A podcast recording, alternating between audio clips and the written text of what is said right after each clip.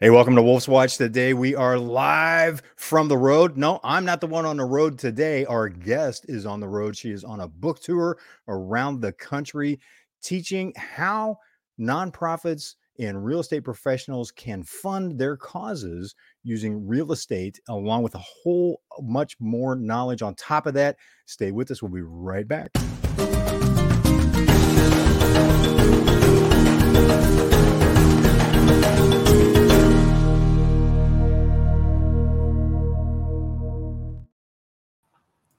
So today we have with us Cami Baker, and I had a just a wonderful picture all set up to share with you. And we're just going to start with bloopers today, right out of the gate. One of those was going to be one of those days. Just got back from a trip. Hope you were uh, tracking us cross country.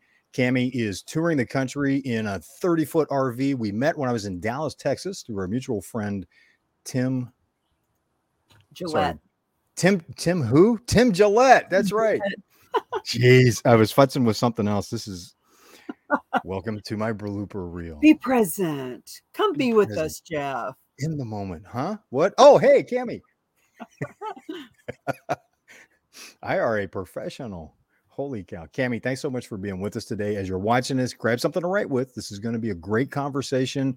Cami is doing incredible work touring the country. And I I wanted to start right with what is you know how is it that so many people working in the not-for-profit space in the fundraising space are making this massive mistake that you're that you're teaching everyone about what are they missing You know, Jeff, people just don't know what they don't know, and it's okay. But now that we are teaching it, we actually have a warning. So instead of holding up a book, I've actually got the the five foot image behind me. Real estate is hot, fundraising is not. And in the beginning of the book, in the beginning of our master class, we give a warning. And the warning is you can't unlearn what you're getting ready to learn. And once you know the truth, this can be a blessing or a curse. It's a blessing if you share it, it's a curse if you keep it to yourself. And the reason that nonprofits just don't know about gifts of real estate and how it can be risk free and easy and no money out of pocket. Here's the thing there's 1.5 million nonprofits, 99 more than 99% of them are not only not asking for gifts of real estate because they think it's complicated and they've heard horror stories, a lot of really true ones, and they're just scared to death of it. Not only are they not asking for it, but when it comes their way, they are turning it down.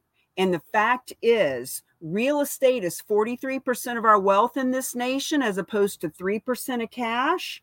So when nonprofits aren't benefiting from the proceeds, they don't have to take title, they can just take the proceeds of real estate. When they aren't opening themselves to that, they are missing out on the ability to six times what they are currently bringing in from the same donors they already have. So if a nonprofit is bringing in a 100,000, they could be bringing in 600,000. If they're working on a million, they could be using 6 million. So we want to educate them that it can be risk-free, no money out of pocket. that's incredible though six times their current fundraising holy cow There is a gentleman named uh, Dr. Russell James who is a Uh-huh. professor at Texas Tech and he is known for doing research on non-cash assets. And he teaches uh, financial professionals at the college how to do estate planning and he's just fabulous. And his research has shown that when a nonprofit takes cash only they'll grow at 11% and then there's a few variables in the middle but when they will take non-cash assets in our case real estate 66% growth. That's six times what they would with cash only. Wow. Yeah. that's incredible research backed up. Holy i want to i want to this is great. I want to back up for just a second though. You, you- you describe yourself as a revolutionary visionary and as you're watching this i've had a chance to talk with cami face to face that is such an understatement. I love that moniker revolutionary visionary. How did you get on how did you get started on this path? Well, Jeff, let me just say you are visionary as well. I can't have this conversation with 95% of people I meet. So thank you for what you're doing in the world too. For me, how I got on this path, I mean, I I guess it kind of starts back when I was 8 years old and I saw that kids at my school had money in their pocket and they wanted my gum. So I started buying extra gum and selling it to the other kids at a 500% markup. And then when I had money in my pocket, I was loan sharking it out at high interest. 500% markup. Oh, holy cow.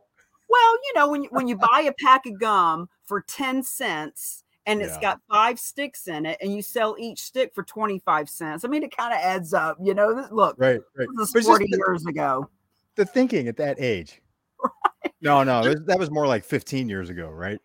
Well, you know, people will ask, How did you think of that? And I always think, How did you not think of that? How do you not see how easy that is? But I, I guess I've just always had that that creative, like, how do you make money at this kind of a mindset? Yeah. So I digress going back that far, but I've always been an entrepreneur. And fast forward, when I was in real estate, I door knocked, I cold called, I paid mm-hmm. for coaching, I learned how to handle objections, I competed in the marketplace. I was really making stuff happen in real estate. I did HGTV house hunters and blah, blah, blah. And while I was in real estate, I also did a lot of fundraising. I had a mm. 64 and a half Mustang convertible and it was really cool and it was a lot of fun. And I did car shows and parades and the money we raised went to nonprofit. So okay. there was all this background of real estate and nonprofit, knowing the struggles and the triumphs in both industries. And yeah. three and a half years ago, just before the pandemic, I'm at a conference and I hear the speaker say, charitable gifting of real estate. How, what? Who? How have I been in real estate for 20 years? How have I been working with Ronald McDonald House and Make a Wish Foundation and local children with cancer and firefighters who've fallen in the line of duty? How have I been doing golf tournaments and car shows and bake sales and barbecues and ballroom functions and not ever heard of this? So a couple months later, the pandemic happens. My first book, Mingled to Millions, all the speaking I was doing, all the fundraisers, we were doing fundraisers all that stuff came to a crashing halt and mm-hmm. it was the best thing that could happen for me because i was like what is this charitable real estate thing and i started oh. delving into it i started researching it mm-hmm. i started mm-hmm. interviewing mm-hmm. people and within about a year i became one of the experts in this industry so that we can teach real estate agents how to have a unique sales proposition how to make money making a difference we can teach the nonprofits that the donors they already have will mm-hmm. donate real estate. Not every one of them, but all you need is one for the average of six hundred thousand dollars. So Holy cow! educating. So that's such a huge jump over what they're what the average you would be re, uh, rate fundraising from a typical donor. You know, we've done a lot of research on on on the average fundraiser. Like, look, the average bake sale, mm-hmm. they might raise six hundred dollars right? And yeah. everybody puts all their time and energy into baking all those cookies and cupcakes. But the fact mm-hmm. of the matter is, here, here's here's the statistics, and here's why this works. As a nation, whether you make 20,000 a year or 20 million a year, as a nation, we have less than 3% of our wealth in pocket change, in our checkbook, in good old fashioned cash. As a matter of fact, according to Dr. James, it's 2.7% that we have access to in cash. But as a nation, 43% of our wealth is held in real estate primary residence, secondary home, investments, commercial, residential, raw land. And so when you look at that, and then you understand that the 474 billion a year that nonprofits are bringing in 90% of that is coming from the 3% of cash. And only 2% 9 billion is coming from real estate. So it is happening. It's been happening for 100 years but the numbers just don't work. And so what completely what, backwards from what it should be totally and the reason that it's backwards is because nonprofits that have accepted real estate have gotten themselves in a pickle. maybe it was contaminated. Maybe they took title to something, not realizing they couldn't sell it, or whatever the horror story is. It does seem that would be an, an incredibly complicated process. Well, to go through is. and actually get it right. It is. And that's why we don't want them to do it. Mhm. We don't want the nonprofits themselves to take Okay. title. Please, dear God, don't misunderstand. We don't want you to take title. What we want you to do is simply understand that what we have here is a third party that is a specialized 501c3 whose sole reason for existing is to take real estate anywhere in the country, sometimes anywhere in the world, on Okay. behalf of any nonprofit. They take title, they pay off mortgages, they assume all responsibility, they give the donor the tax incentives they're wanting, and then they, we, list it with a real estate agent at a full commission. And once all expenses are recouped, the donor's designated nonprofit receives 90 to 98% of the proceeds. It is that simple. It really is that simple. Yeah. 90 to 98%. Yes. Wow. And I'm just thinking of the scandals that I've heard over the years where that doesn't necessarily happen. The money doesn't get where you want it to go. What a way to really guarantee to well, maybe a strong word, but to assure that the money is going to the to the people that need it so that they can do the work that they're doing. Well, Jeff, when I started doing my research, I did find groups that do this type of a thing, but keep 70% Oh, of the Really? proceeds. And look, hey, 30% of a $600,000 donation is better than a big fat goose egg, you know, if they're not going to get any. But that's really working the system. That is really taking advantage of people's good hearted nature. But exactly. We have the vetted resources, and I'm not even going to share who they are on this show. You got to reach out to me, Sure. right? I mean, Sure. we've we've put three and a half years into putting together a certification, a Mhm. master class, marketing pieces, funnels, and ways for people to find these donations of real estate. But look, here's the spoiler alert. The donors of this real estate are already on the nonprofit's donor list. The donors of this real estate are already working with financial advisors who know that their clients want to be more philanthropic and that they need tax deductions. We're just not educated enough to have these conversations. And that is why Mm. traveling the country in the Right. rig, visiting Dallas and other places, letting Yep. real estate companies know, tell the nonprofits. There's on average 500 nonprofits per county in this country, Per county. per county. Holy cow. And in Florida, it's 2,400 per county. And in California, it's 5,000 per county. Wow. Yeah. And they're not, and the, and the vast majority of them are not leveraging the use of real estate gifting to help with their fundraising. 99% of them 99. are Wow, not. what a missed opportunity.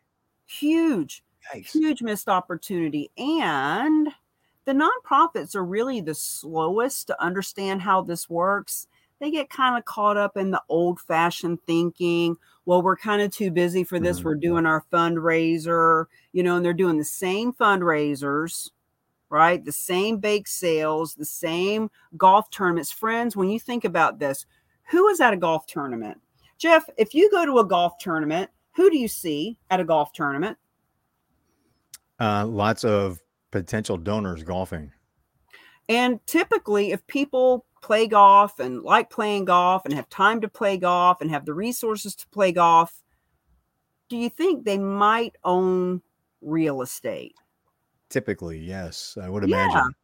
Yeah. So It's not it's not an inexpensive sport to be in or a pastime to be involved in. Well, I realize it's a sport, but it's also I think a lot of a lot of us it's more a pastime. For me, it's more a way to dig holes in somebody else's grass. well, let's face it, historically, country Yeah. clubs, golf tournaments are known to Yes. attract high net worth individuals. So, friends, if you're doing a golf tournament, please do your golf tournament, go have fun, play, play in the sun, but just let people know have a little moniker right on your Mhm. flyer, right on a table. Hey, by the way, we can benefit from gifts of real estate. This is all about just educating people and letting them know because here's the thing if you Google gifts of real estate, how to donate real estate, who takes gifts of real estate, you'll Mhm. find nonprofits like Salvation Army or Cars for Kids and another dozen or so that we talk about in our classes.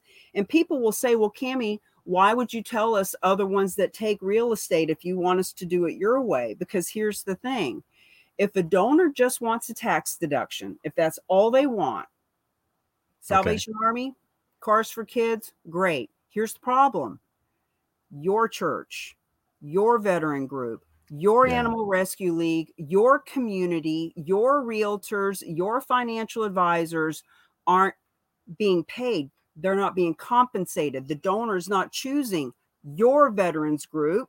Cars for Kids is brilliant. They have a campaign. They're letting people know, hey, we accept real estate, but they're not Mhm. going to give any to your veteran group. They're keeping it for themselves. So the Well, reason the real agents of change were created was so that all nonprofits can benefit from real estate. One and, and what a way to really to to really leave a true legacy for a local organization that's so close to your heart, One so close to the community that you've grown up and been grown up with, been a part of for so long, and then be able to make sure that, that that's something that can become intergenerational. Well, and the fact is, there are people, right? Look, think of all the baby boomers. Mhm. Holy cow, hundreds of thousands of people that are in their 70s, 80s, 90s. And friends, they don't all want to leave their stuff to their kids. They don't all have kids. They don't all have kids that want their stuff. As a matter of fact, we teach people how look, if you've got a million dollar condo, it's all equity, pull out a couple hundred grand. Go buy life insurance policies for your kids. They don't want your condo anyway. Get them a life insurance policy. Now they get the money that they want, and you can donate the rest of it to the nonprofit world. So there's a lot of fun ways to be creative with mm-hmm. how to take care of everyone. It is a win win win for everyone. Well, and, and it's it, as you pointed out, it's being able to get access to people that can that can clearly walk them through the process, like you're doing with your with your courses, with your mentoring, and make it accessible, make it a simplified process so that they can they can do that without having becoming an all-consuming full-time job for them as well. as a matter of fact, we have a couple of experts. Dr. Russell James is one. Another gentleman is Rick Peck, who is a big part of community foundations. I've been Mhm. interviewing these guys quite a bit lately. And, and Rick said the other day, he said, it's not just teaching people that it's possible and how to do it. If you look at the other side of the coin, it's how to teach people not to do it wrong, not to do mm. it incorrectly. So, in other words, letting people know well in advance listen, you might be retiring or liquidating your estate or wanting to be philanthropic in a year or three years or five years let's set you up to do it the right way because you know it's it's really disheartening to find someone who has a million dollar piece of property they've already got it on the market they've already got a buyer lined up. Oh oops i just heard about this. I think i want to donate. Well it's too late. If you've Yeah. already got a buyer you can't there's irs stipulations. So let's set people up for success. Let's let them know well in advance that this is a part of their estate planning so that your community can benefit. I mean imagine if if 1% if just 1% of the nonprofits in your community i mean the average com- average county has 499 nonprofits if just 1% of them five were to get a donation of real estate this year at an average of 600,000 that is an average equity from one piece of property of 600,000 you're looking at 3 million dollars coming into your community what Hmm. would that do for the Yes. homeless what would that do for the veterans and the kids Exactly. and the animals Exactly, and that to me that was part of the key when we were when you were, were helping me wrap my head around what you, the the how simple this could be, even though it looks complicated on the surface, in terms of being able to really have a local impact. So it's helping communities get back to look. We need to take care of our neighbors. We need to help each other, and move more in that direction to solve problems that when we look at the overall issue, it's like it's it's impossible to do something about. But yet, with that many not for profits already operating in local communities, and the donors already being involved with them, what better way to to really have local control, local community, and, you know, and again, something that that it's not just a band aid.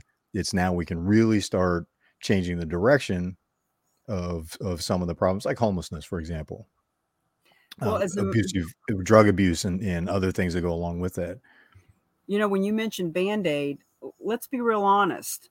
A fundraiser is a band aid in the Yeah. moment. As a matter of fact, in the book, we give the analogy of the difference between carrying buckets of water versus creating a pipeline. You know, Mhm. in, in the story, if, if anyone's ever read the parable of the pipeline, there's a village. The village is full of thirsty people, and the water is miles away. So the guys are carrying buckets of water to the village, but the village is getting thirstier. The village is growing. So one of the guys is smart enough to say, hmm, I think if I dug a trench, I could create a pipeline and get the water to flow continuously. And in our analogy, the village is the nonprofits. The thirst, the water is the funding. They are thirsty. They are in a drought. They need more water, but Mhm. there's only so many Yeah. buckets we can carry. A bucket is the fundraiser. So instead of going and getting a bucket of funding every time you need a bucket of funding, what if you actually just had a pipeline and you could turn it on and it could just flow to you? We're not saying that you're going to get 20 donations and $100 million this year. What we are saying is you'll never get any if you don't ask, if you don't educate. And what if you got one this year? And what if you got one three years from now? And what Mhm. if what if the community started to understand that this was a way that it helps the donor too because it gives them a way to give smarter the tax incentives for the right people for the right people are so massive we just want people to know that this is an option and the real estate companies and cpas and financial advisors friends 87% of your community wants to work with those that are on purpose, that are socially responsible. And instead of Yeah. picking one or three or 10 nonprofits, what if you just help them all? Mm. That's a mic drop moment right there. What if you help them all? Mm. I love it. And I want to I want to come back to that because mic drop makes me think of Magic Mike. and I hear some birds in the background. So are Yeah. you actually outside while we're talking today? I am. I I normally have my background on and try to look all professional, but I know we're about uh, adventure, and Yes. um, so would would you like a tour of my rig? I would love to. And just as you're watching this, Tammy or Cami, I'm sorry, Cami. Good lord, what It's a okay. morning. I I, get it all. I, I thought I was going to be on the road today and I was thinking about where can I have a live background and ended up getting back late last night instead. Uh, but as you're watching this, Cami is in the midst of doing a nationwide tour with with her uh, rolling 30 foot rig, Magic Mike, and we are about to get a tour of just this incredible setup that she has. Well, actually, my first rig was Magic Mike because it was a Oh. leprechaun, and leprechaun made me leprechaun made me think of uh, Lucky Charms, which made me Yeah. think of Magically Delicious, which made me think of Magic Mike. This Love one is actually a chateau hammer. And so I call it, excuse me, it's the Chateau Thor. So I call it the hammer. So this is the hammer. So um, as you can see, starting from the outside, we have our scooter that gets us around. And I've even branded the scooter with the rock. And uh, we've got the the book on both sides of the rig. It's five foot image. And I'll take you inside because we've got our we got our hippie curtains here, hippie beads, and I love my Christmas lights. I put my Christmas lights and I put all of the fun words up, trust and magic. And as we come into the boudoir, we have we have peace signs everywhere. And I love my boudoir where I've got all my lights and some stones and my my dream catcher. So this what is a wonderful space. I love the feel of it. Just even on camera, it just seems to be such an inviting. It's like a rolling luxury condo. And then this is this is Raven. Hey, Raven. Raven the rescue rig dog. Raven the rig dog is rolling with the rock. So we just love, love, love our fun setup. And every time I get wherever I'm going, I'm out hanging up all my signs. I got my I got my cool little dealy bob. Nice. But I hang everything up and I it's kind of like playing house everywhere I go. And you know, we can set up in a uh, in a Walmart parking lot for a day as we're traveling around. We go to real estate offices, nonprofit offices. I'm part of Thousand Trails, so we set up here in the woods for a couple of weeks at a time. And doing book signings. And thank you again for the. I was so glad to be able to pick up one of your books and have it signed. It awesome. So you're doing book signings, speaking. Who else are you meeting with as you're traveling? You know, we will meet with anyone who really just wants to understand how this works. It could be a, a chamber of commerce or a group of business people. Mm-hmm. It can be people that are philanthropic. It can be marketing people who say, wait a minute, corporate corporate social responsibility, this takes mm. it to a whole new level. Yes. So, yes, uh, you know, we we love meeting. I was in uh, Denver doing a speaking. I didn't drive there; I flew there, um, and I did a speaking engagement for the top ten uh, realtors in that area. So Florida. Ah, in Florida, we have a CE course for realtors. We have the very first Ooh. three hour continuing education yeah. for realtors in Florida. So that's huge. Know, Be able to help meet their their continuing education requirement at the same time and bring some powerful new tools and perspectives to the table for them. You know, I, I, over the last three years, we've created the certification for charitable real estate. The book came out. We got the CE course approved once you get the first one done, it's just dominoes to do the rest of them. And people keep asking me, Cami, why is the board of realtors not just sharing this with all realtors? Why aren't all realtors being taught this in every state? It's such yeah. a win win win. They get paid a full commission. You know, we want the realtors to know just because people are giving real estate away and just because proceeds go to the nonprofit world, that doesn't mean we want you to do it for a discount or to give us a donation. We want you to get paid. So it's just, we're just one person away, one person away in all these different industries and organizations of it just mm-hmm. being taught to everyone in that industry. Rick Peck yes. Is one of our friends. He's going to be working with a CPA firm that has 900 CPAs nationwide. Wow. Every one of them need a realtor. So mm-hmm. that's what we're doing. That's incredible. And, and I just love how it truly is a win win for everybody at the table. It so is. And, you know, even though we can help all nonprofits, there are sub niches. You know, if a realtor or a financial advisor wants to work with veterans or mm-hmm. animals or children, I have a soft spot from uh, for animals since I've been in Texas. I gosh knows there's horses everywhere. I'm thinking maybe I'll even just start stopping in at the horse farms I mean, I mean, these oh. horse farms out here are huge. These people are yeah. not hurting. They got property. So to be able to stop in and say, "Hey, you know, I'm touring the country. I'm wanting to help animals." You know, every one of these places they have they they are farms that help animals. They want, as a matter of fact, yes. when I very very very first got started, when I had that antique car, the very first nonprofit that I served was called the Live and Let Live Farm in New Hampshire, and it rescues horses that would otherwise just perish. People people go into foreclosure, they move into an apartment, they leave their horses in the stable to starve to death. So oh. Oh yeah. So that's where I got started was with the mm. horse rescue. So I yeah. I'd love to specialize in animal rescue leagues. Um, but it doesn't matter if you know if it's churches, if it's your university, public radio, public TV. Friends, these are all nonprofits and they all need our help. Yes, yes, they do. And there's so there's a lot of good work that, that's being done. We just need to help more of it happen. And what a great way to go about it. I, I wanted to ask a, a little bit different question. You, you've been an entrepreneur since selling gum in grade school. You were involved with H- HGTV's, uh, a veteran of HGTV's uh, House Hunters series. You've been a, a, very, very successful realtor. You've written multiple books, bestseller. Now you're touring the country. How how has what you how the way you think about what you're doing has that shifted and grown over the years through those oh. experiences?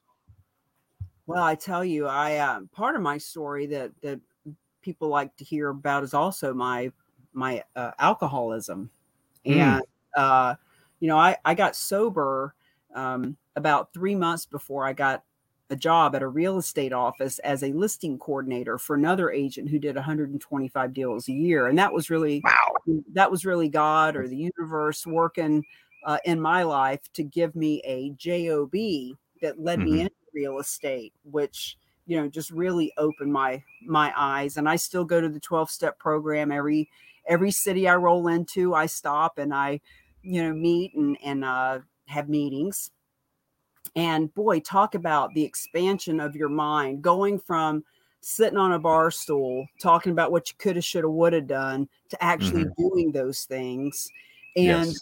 and going from being a real estate agent, you know, and real estate agents in a 25 mile radius typically, you know, you you, you, it's kind of hard to travel the country if you're trying to service clients who own property in a certain part of, of the world. So, real estate was really good to me. It was really good for me and my daughter. I was able to set my own schedule. I had that really cool 64 and a half Mustang convertible. And, you know, I was following behind the bus, you know, when we were going to field trips in Boston and on the coast. And, uh, you know, as a real estate agent, we actually uh, worked with the Boys and Girls Club long before I knew about charitable real estate. We did fundraisers for Boys and Girls Club and and brought those kids from the inner city out to the beach and just did so much fun stuff back then. We did so many car shows and and all those things. But then when I learned about charitable real estate and I realized it's not a city thing, it's not a state thing, it's a nationwide thing. It's a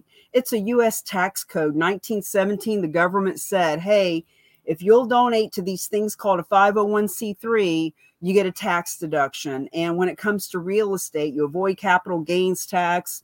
You can write off the appraised value as the basis of your tax deduction. In other words, people will ask, well, how does it work in my state? Works the same in every state. It's a US based tax code. So I thought, huh, why don't I get an RV and why don't I put logos on it and have companies sponsor and bring us to their to their groups? Well, you know, a few months later, here I am with my RV and and I'm the one sponsoring it. I I, I, haven't had any uh, companies that I've agreed to sponsor with yet because I don't want to be stuck with one real estate company or right. one nonprofit or one financial. I'd I'd rather just foot the bill myself and be able to help them all. That's the way my mind works. So when you say has sure. your mind expanded, have you yeah, yes, it has. Because when I think about having one, you know, Remax or EXP or Century mm-hmm. 21 logo, that would so limit me from all the ones that I could help. So I just want your viewers to know it doesn't matter what your company it is, it doesn't matter what nonprofit you love, we can help them all. Yes, absolutely. Absolutely. Where where's your next stop? Where are you currently and where's your next stop? You know, I'm going to stay in Texas for a little while. I was okay. I was going to hot foot it across the um, uh, the desert and get out to California in record time to go do an event out there. But I got to thinking, wait, hold on. Why am I in such a hurry? I got this rig so I could see the country, so I could breathe mm. and have some freedom. And, you know, being here where I'm at in Lake Whitney, Texas, kind of in the middle of nowhere, just kind of a stop um, in between I want to do that. I, I want to go to the local. I went yesterday, I went down to their local downtown area. You know, it's old, you know, old Western town. I want to do that kind of stuff. I don't want to be in a hurry to get 1,500 miles in in the next three days. So I'm going to hang out in Texas for a little bit, but um, this RV uh, re- uh, resort that I that I work with, a 1000 mm-hmm. Trails, you know, I can stop all kinds of different places, and I have a membership that gives me the ability to camp, not camp, resort living for free for the rest of my life. Wow. So if anybody wants to That's hear incredible. about that, there's that conversation too. Indeed. Well, and, and it seems more. uh, So this was my when we met in Texas. This was my second cross country drive in well la- last six months. Did the same thing back to Ohio and Michigan last fall, and I had such great conversations with several people that were, you know, driving RVs, doing what you're doing. They're just like taking their time. They're like going, "Oh yeah, we're going to take a month or two, and we're seeing what we can see." And it just sounded like what a wonderful way to see the country enjoy time with people that, that you want to meet and you know if you've got people coming along with you enjoy time with people you care about and have a, such a different perspective It it takes a while to really get in your own head that you're not in a hurry because you don't have to go back. yes You don't have to get back. For me, I don't I don't have a house. I don't have a storage unit. Everything I own is right here. And my mother passed away a couple of years ago, so that Mm. kind of Sorry to hear that. tethered spot is is gone.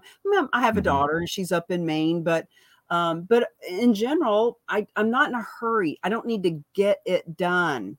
I don't need to Yeah. get back and make sure that, you know, the water pipes haven't burst or take care of an animal to pick up or whatever. I don't have a I don't have a neighborhood of people to hurry up and get back to. My friends are all over the country. I I meet with my friends like you, like Tim, like others via Zoom, you know, and I, it doesn't matter where I am. Uh, now, granted, I do like to stop, and I've got friends in Vegas, I got friends in San Diego, I got you know, and uh, uh, Scottsdale, etc. So I'll stop and, and visit with people, but there's such freedom in knowing that there's n- no time schedule, and you don't.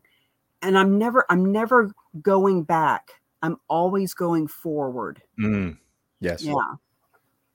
yes and it's just that you know the the way that i was doing my trips it's like with this after we'd met i was able to do that a little bit where i had some time and i could just i was like hey you know what? I'm going to stop here and spend a couple hours or half a day. Or i was out at uh, sam rayburn lake visiting a friend that had just had some surgery and, and carved out an extra day there. And gosh what you know just sitting by the lake listening to the birds. What a wonderful way to spend an afternoon. And it changes everything. And it just reminded me of there's so much to see so many great people to meet when you have the opportunity to travel without the time crunch.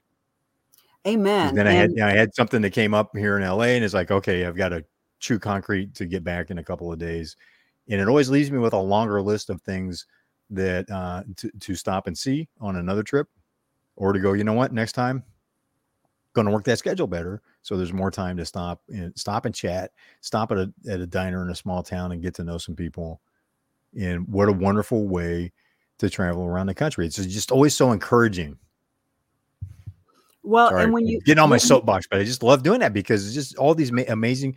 I had just one amazing story after another that came out of the trip where I'd stopped. I'm doing something. I'm just enjoying the environment or learning a little bit about of the history about an area, and all of a sudden get some start chatting somebody up, and, and it ends up being a wonderful conversation. Or someone asks for for directions. Always watch for someone asking for directions. That's usually a sign, so to speak, that something interesting is about to occur you know, or being able to help somebody else. Hey, can you help me with this? Go, yeah, sure. And all of a sudden, here's a connection with someone that I wouldn't have otherwise met, and I get to hear their phenomenal life story.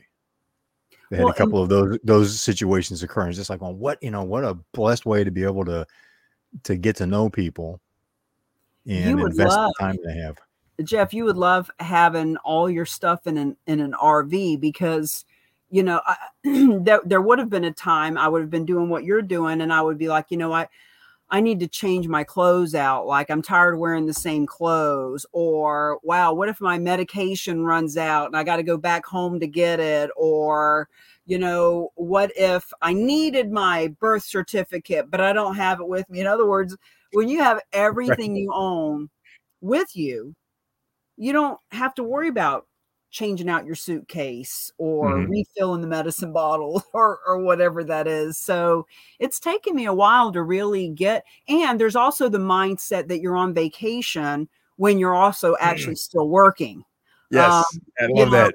It, it, it can it can be good and it can be a bit of a detriment to your business when you're like oh oh they, they got skydiving here and oh i can go with manatees and oh i'm Yeah. in texas i need to go horseback riding so i mean there's a, the uh, option of doing all that but i also do need to remember i got interviews to do and i got people to Right. meet i got classes to teach and i got product to sell you know because if you're not making money, you're not able to go make the memories either. So, you know, there's there's a little bit of that.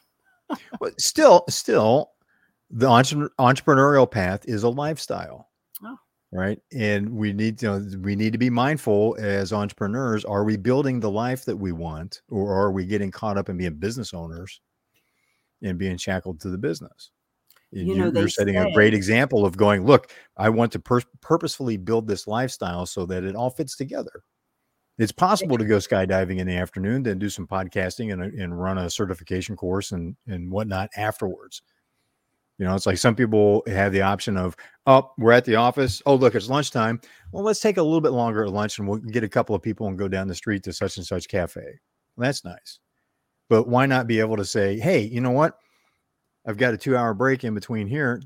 Time to go horseback riding for lunch before the next, whatever the next scheduled thing is that you need to do business wise occurs. Well, for me, one of those things is the ability to take a nap every day. Oh, yes. I love that. I have so, I am with you. I've so come to appreciate power naps in the afternoon. You know, they say that entrepreneurs are the only people that are willing to work 100 hours a week to avoid working 40. Yes. Which is why we need to be mindful to craft a lifestyle, right? That we enjoy so that it's energizing, not draining.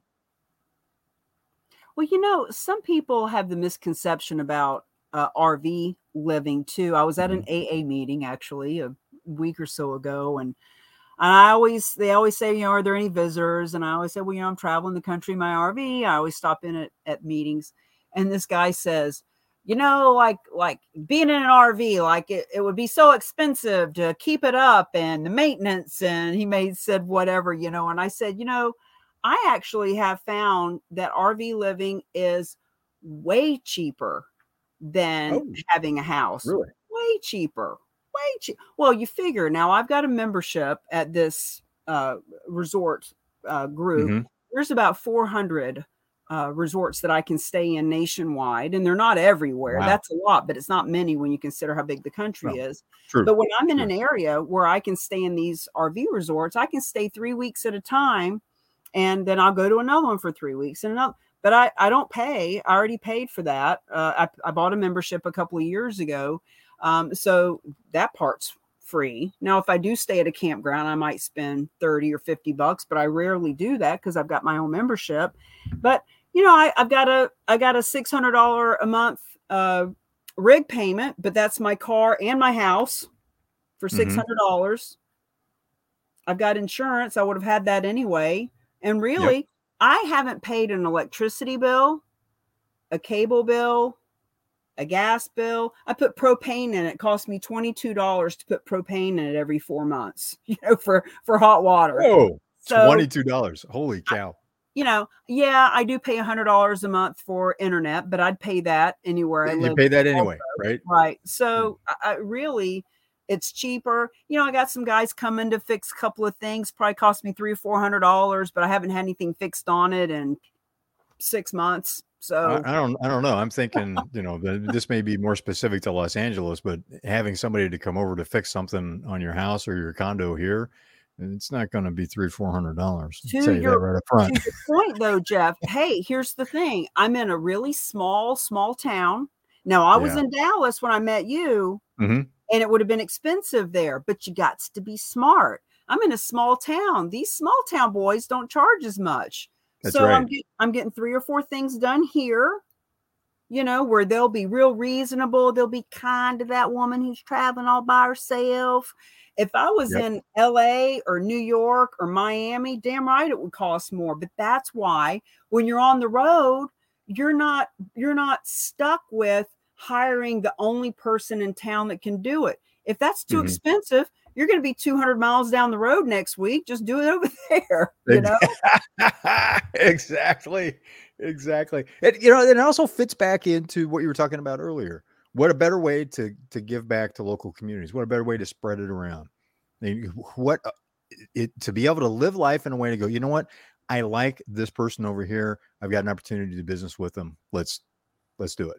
You know what? That is exactly what I. These two guys, they came yesterday. They looked at the things I need fixed. There was a couple of mm-hmm. small things that they just fixed while they were here because yeah. they could, and they're just good old boys, mm-hmm. you know. And I'm, I'm like, hey, you know, if, if you can fix that, great, but it's not that important. And they spent half an hour and they fixed it. They didn't even charge me. They're going to be, you know, getting some parts, and so they're going to send me a an invoice for the parts and let me know which way I want to go with that. But to your point, look I, when I was in the Orlando area, if I called a repair person to come, they would have charged me $75 to even pull in the driveway.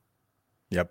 But here they were like, I sent them pictures and they were like, oh, we'll just come by and look at it. And they, they fixed a couple of things while they were here for free. So it's just a matter of being smart. And uh, uh, what do they call it? Situational awareness. Yes. When you're when you're traveling yeah. in an RV and you're situationally aware. So for example, like right here, you'll see I've got two chairs put out. Okay. Well, yep. I travel alone. But one of the safety things that they talk about is always putting two chairs out so that smart, when people come smart. by, they assume that there's more than one person. I got a pair mm-hmm. of big men's shoes that I put outside the door. And some of my girlfriends would say, Cami, don't tell people That's that. Sneaky. You you you know, you need to be safe. Your people don't know where I'm at. So I'll yeah. tell you some of the secrets, and and even when especially in Texas, if you see a pair of shoes and you sneak up and go, oh, that might be Cami. That's that's not a good area to be playing that game. You know, just just saying.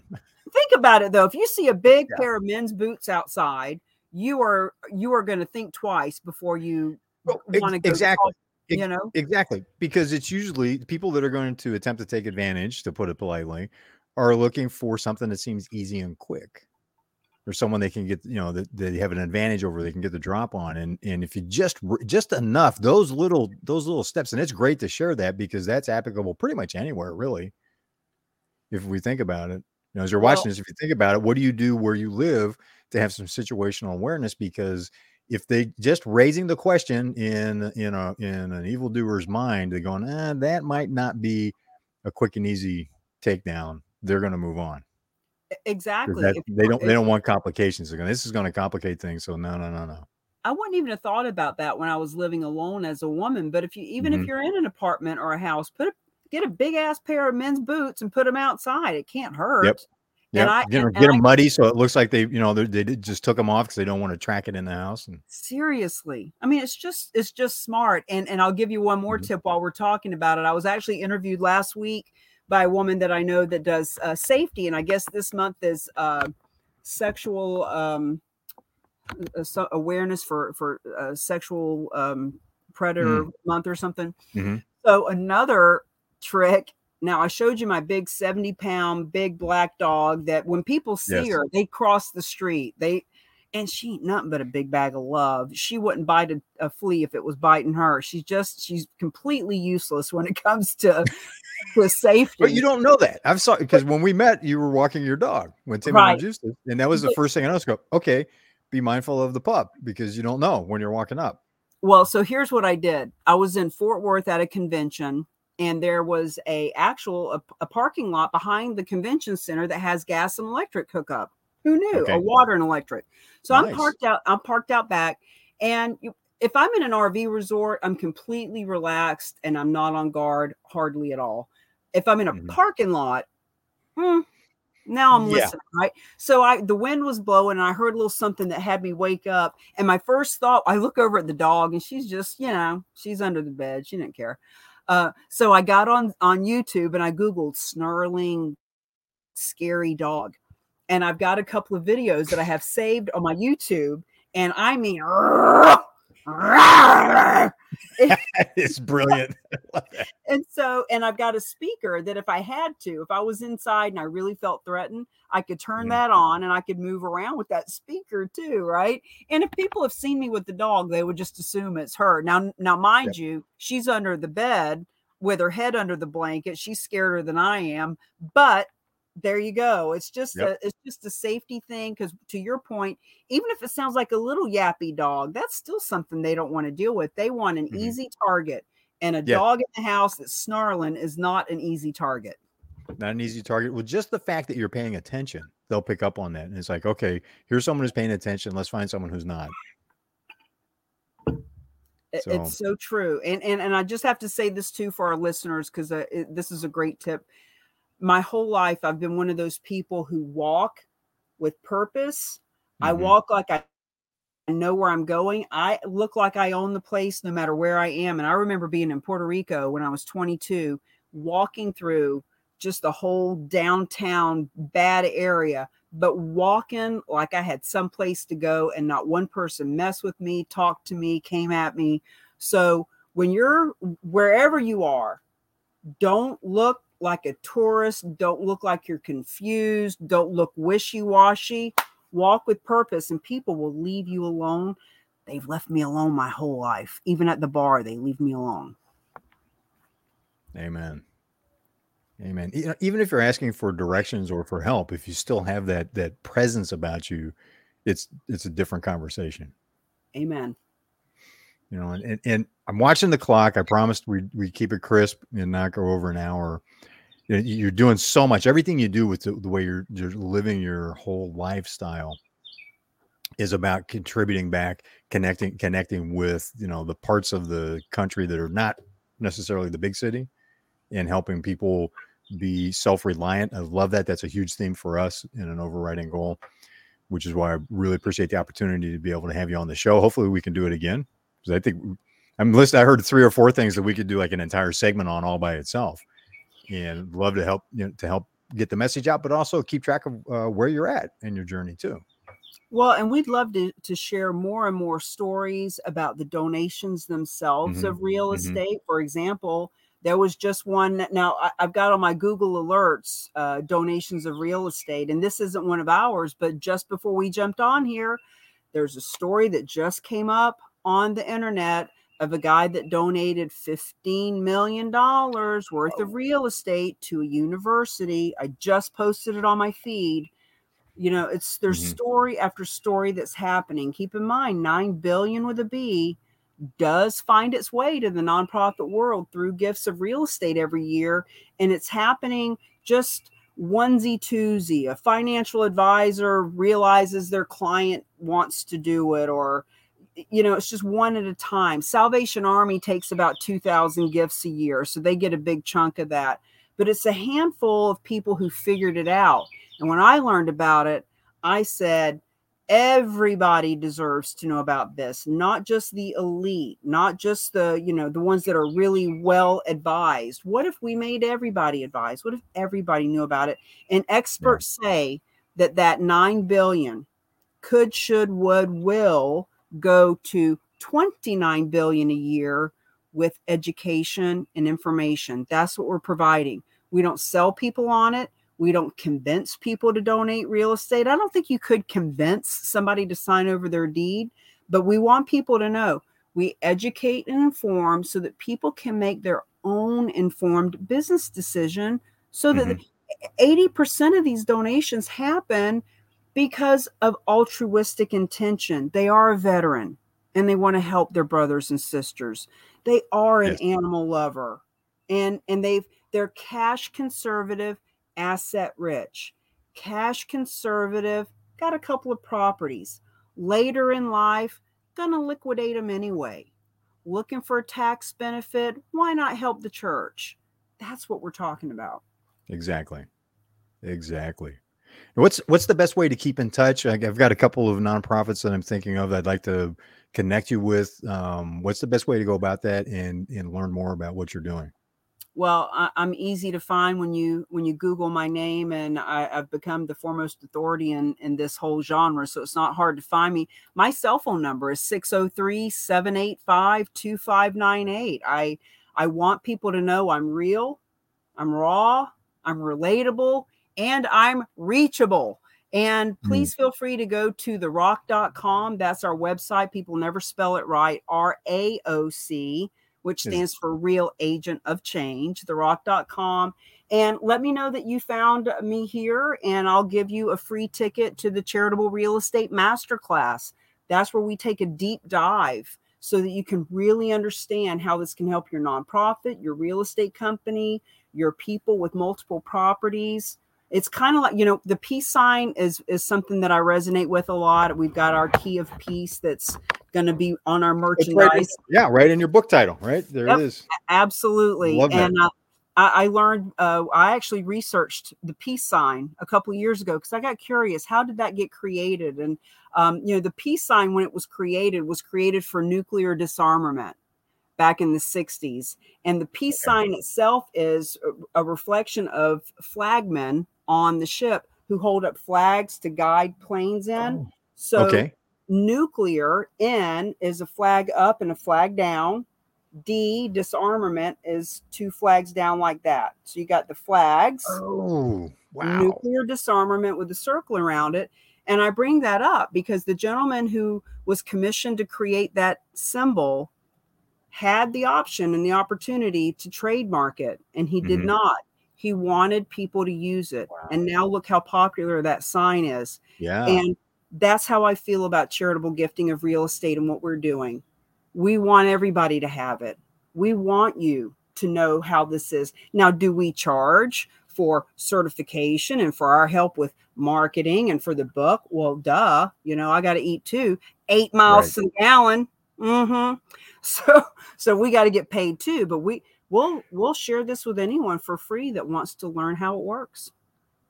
Excellent. So go to theraoc.com. We'll put that in the show notes. It'll be easier as you're watching this. You can uh, post show. You can we'll set up a link so you can click and find out more. Cami, thank you so much for being with us today. Thank you. Thank you so much. and thank much. you for watching. Hope you got a lot out of this. Thanks for being part of the conversation. I'm Wolfe. This is Wolfe's Watch with Cami Baker today, and we will see you on the trail.